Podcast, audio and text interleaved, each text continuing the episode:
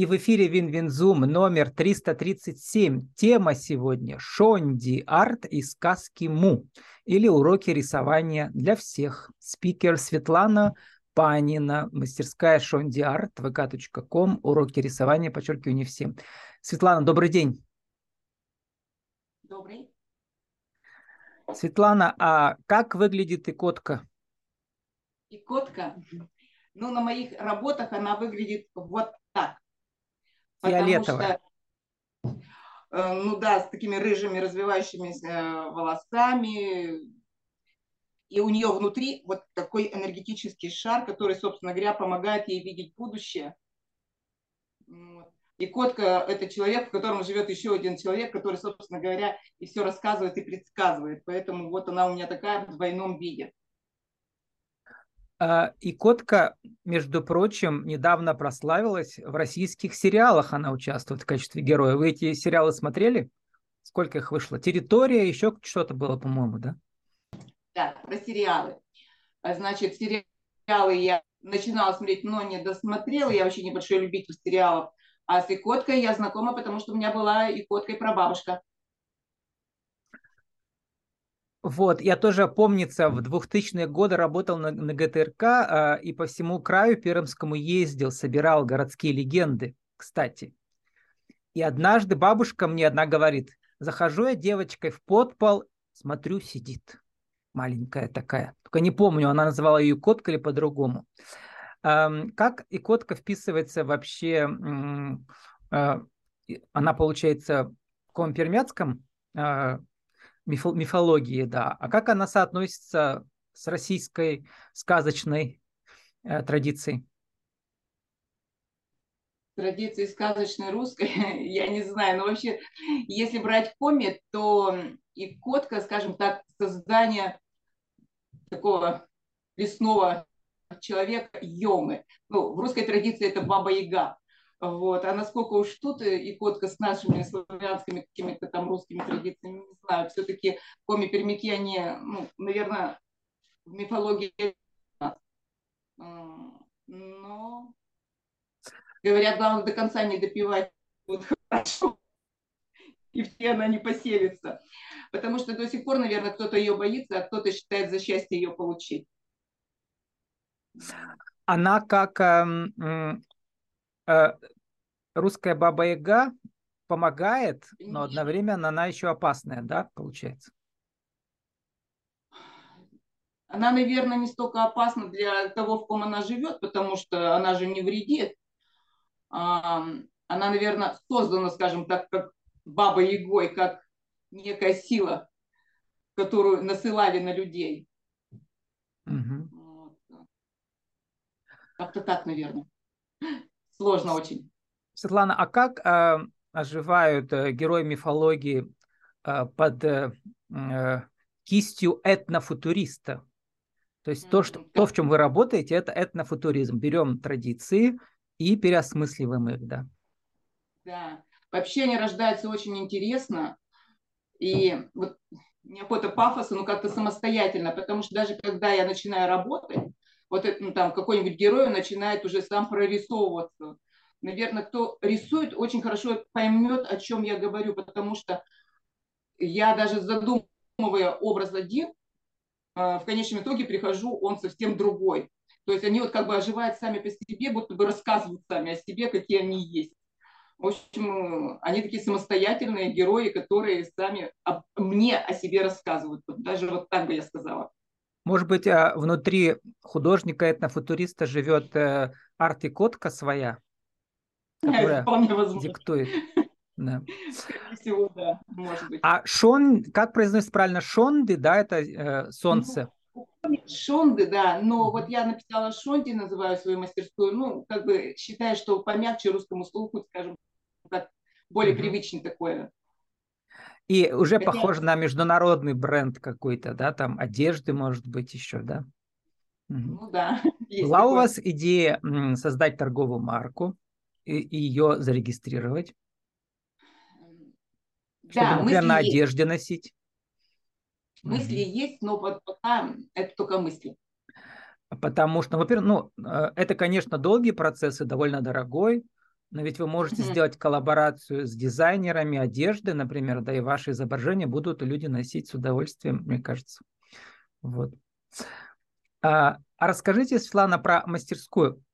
Эм, почему для всех что-то значит? Что вот вы приглашаете девочек на восьмое марта, э, тех, кто вообще рисовать не умеет, начинающих, да, и что они там смогут нарисовать? Вообще нарисовать вот лично у меня могут все и все, что пожелают, потому mm-hmm. что я вот в течение того времени, что занимаюсь с детьми и со взрослыми, скажем так, разработала некую систему рисования. Mm-hmm. Вроде вот спец создан, но ведь его модернизируют, так вот и я. И поэтому вот есть смысл даже доработать и, может быть, даже вот запатентовать каким-то образом эту Это, поэтому, может быть, когда-нибудь я буду себя называть художником, не только практиком, но и теоретиком. А, поэтому благодаря этим схемам, а рисование – это просто пошаговая инструкция, собственно mm-hmm. говоря, можно нарисовать, что и хоть кто может нарисовать. Ну, этот жанр довольно популярен сейчас. Я посмотрел мастер-классов для начинающих, да. То есть э, это... берутся некие шаблоны и перерисовываются? Или у каждого мастера есть свой подход? Как... Я думаю, что у каждого, mm-hmm. конечно, свой mm-hmm. подход, это однозначно. И даже, ну, вот назовем срисовку, собственно говоря, наверное, это неправильный подход, хотя, может быть, есть кто и так делает, потому что ну, я за рисование, то есть за некие схемы, которые помогают потом в дальнейшем рисовать без меня все, что угодно. Mm-hmm. То есть э, ваша задача, ну, как художника, настоящего мастера, да, э, затащить человека в искусство, чтобы он в нем увяз. Получается, да. да. Угу. А вот э, сказки Муму, по, это, получается, Земля, да? Земля, да. Угу. А, вот эта вселенная у вас развивается. Началось все с рисунков, э, но есть уже и тексты, они тоже будут изданы потом, да, получается? Конечно. Угу. Началось живопись, началось с рисунков, но когда, видимо, стало тесновато в этом формате, вот в том году родились сказки. Я там почитала, у вас вышло интервью, тоже приложу в описании к подкасту в журнале «Регион». А там про вас и про сущность этнофутуризма, и про древние миры. Да, вот. А, и про... Ну, мы, живя в Пермском крае, многие все слыхали, да, про вот этого Оша, кто он, герой эпоса, да, получается, Кудым-Ош, вот этот.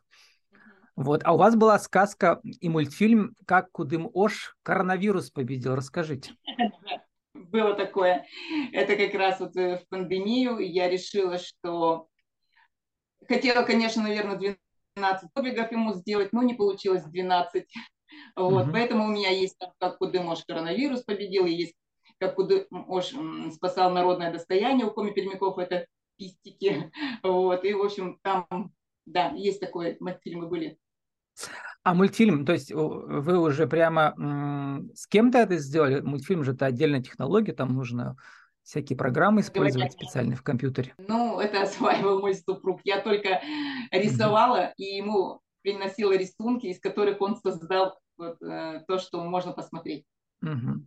То есть в моя история, мои рисунки, в специальных программах можно там делать через топ-кадры, да, вот создавать иллюзию да. движения и так далее. Их, их сейчас много, на самом угу. деле, да, таких программ. Вот.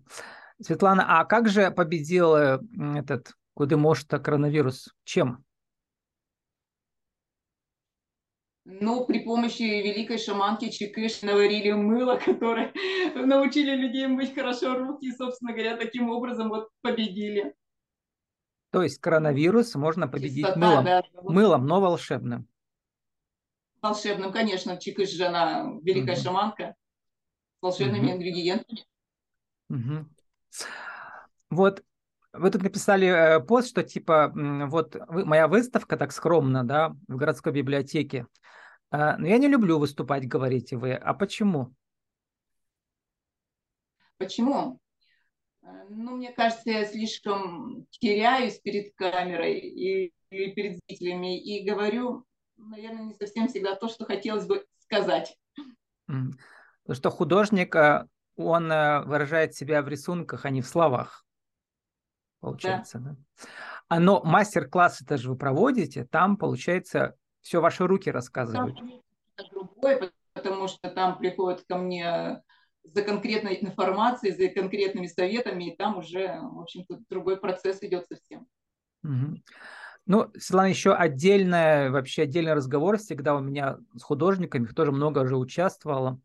Как же художнику продвигать свой ну, бизнес, по сути дела, что мастерская, она как бизнес работает. Расскажите, как вы шли, какие были препятствия, какие были трудности, чтобы были постоянные группы детские, чтобы взрослые приходили.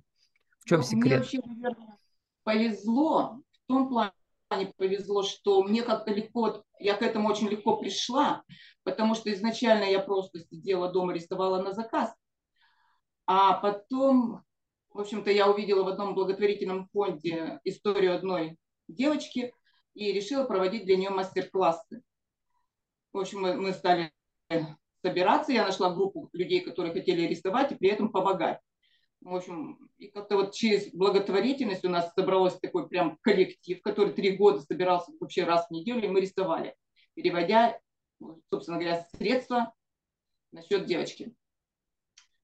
А у этих людей оказались внуки и дети, и они меня попросили заниматься с их детьми. И, в общем, вот как бы такая вот цепочка привела к тому, что я в стенах мастерской уже стала проводить занятия, потом вот стала с детьми заниматься, больше с детьми стал, меньше со взрослыми.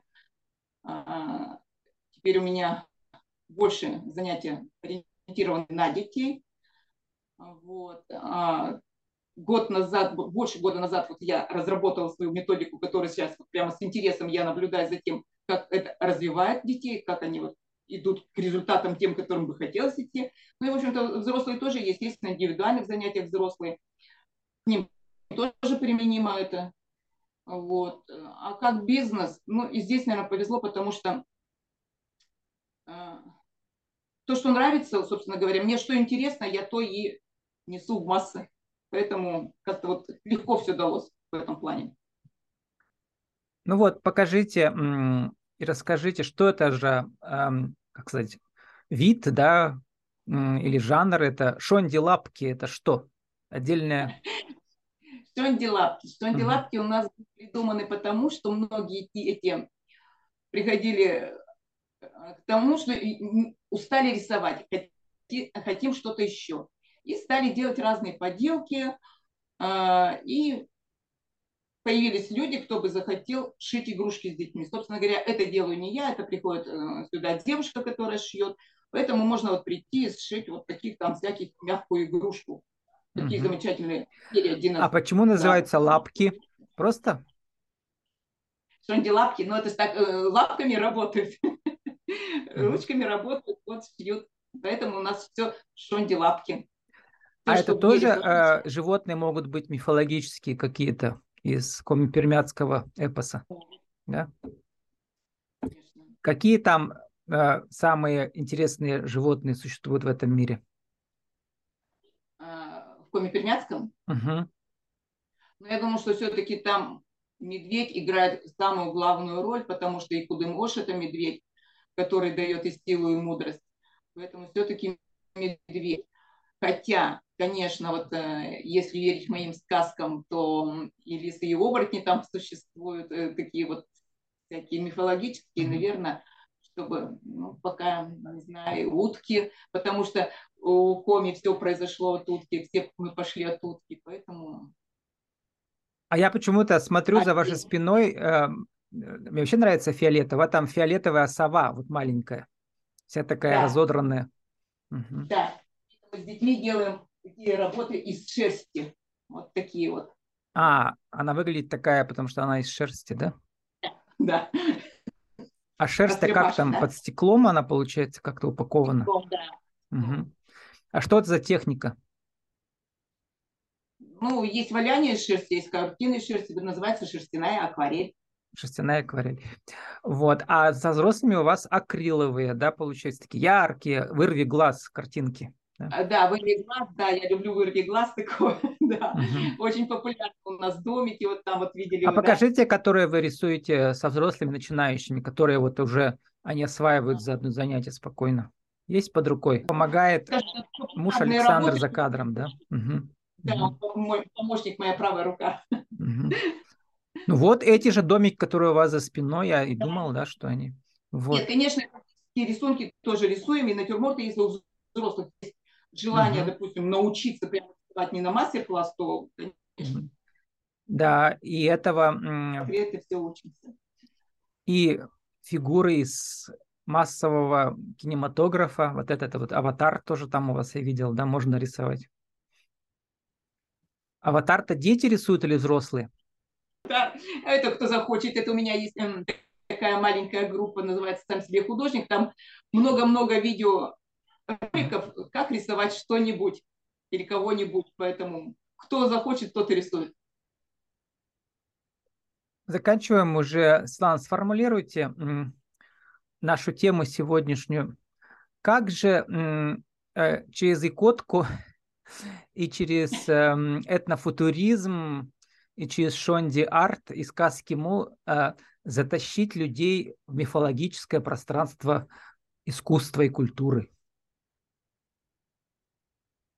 Да.